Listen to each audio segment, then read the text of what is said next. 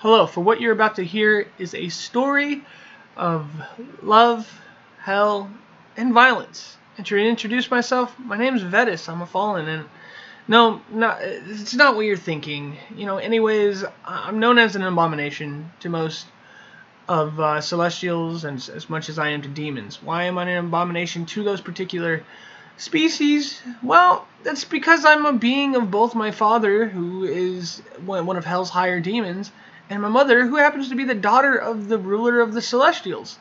His name is not important, but he goes by many names, you know, Father in Heaven, God, the Almighty, or him. I call him a pain in the ass.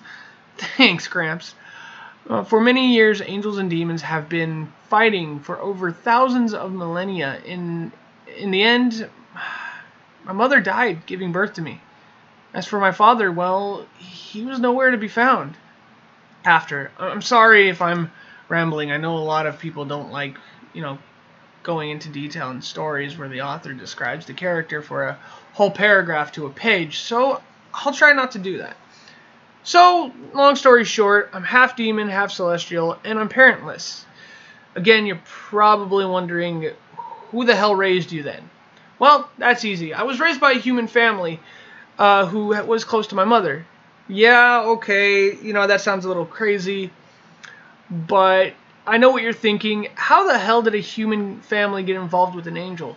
Well, pretty much this family is a, a group of very special humans known as the Rebelled. And if you want to know, the Rebelled are actual angels and demons who were banished turned mortal. But they were still allowed abilities. But sadly, throughout time, they were hunted down and killed on sight. So only a few survived, and they had to stay in hiding. Well, everyone, time to get up. Time to get up. I hear those words as I toss and turn.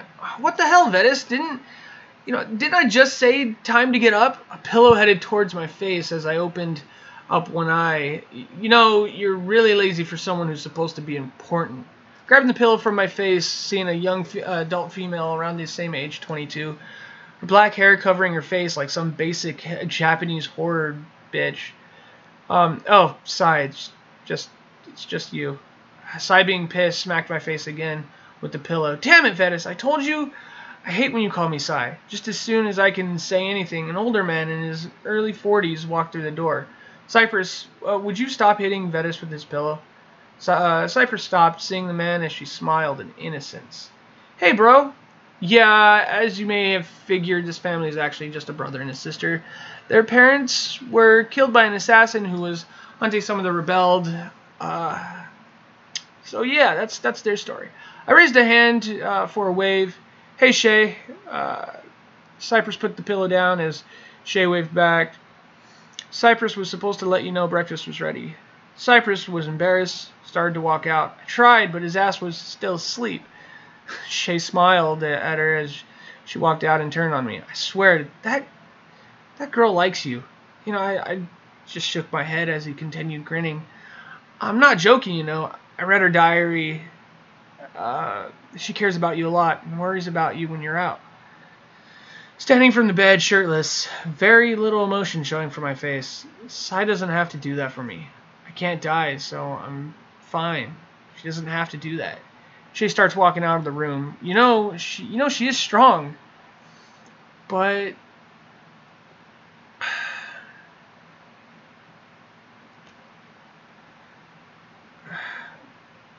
but you know, inside she's still a very fragile girl. Besides, even immortals like celestials and demons can die with with use of a proper weapon. Only you, you know that, Vetus. She walks out of the room, so now you know who Cypress and Shay are. As said, siblings who are rebelled who I was raised around from birth. Uh, after breakfast, Cypress went outside to enjoy the breeze. I was doing the dishes as Shay walked into his study, and as he opened up, uh, then closed the door, a hooded figure grabs him and tosses him into his desk, breaking it from a powerful force. So, this is where you've where the last of the rebelled are hiding. Hearing the noise, I decided to stop what I was doing and ran towards him. Uh, walking in, I noticed the mess that was left. I, I didn't hear Shay call out to me.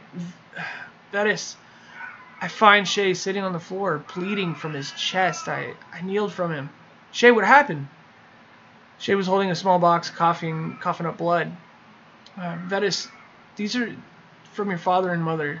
My parents were told by your mother that when their time comes to please protect these. When the time is right, give them to my give these to my son. Grabbing the box, Shay smiled. Those are weapons that can kill celestials and demons. Vetus, you have you have to protect my sister. They don't know she exists. She is the last of the rebelled.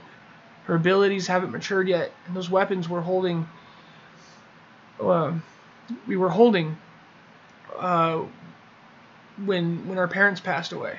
They gave it to us.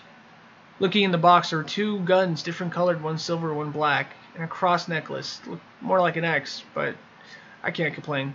Just as soon as I looked up, Shay was dead, and a scream came from outside.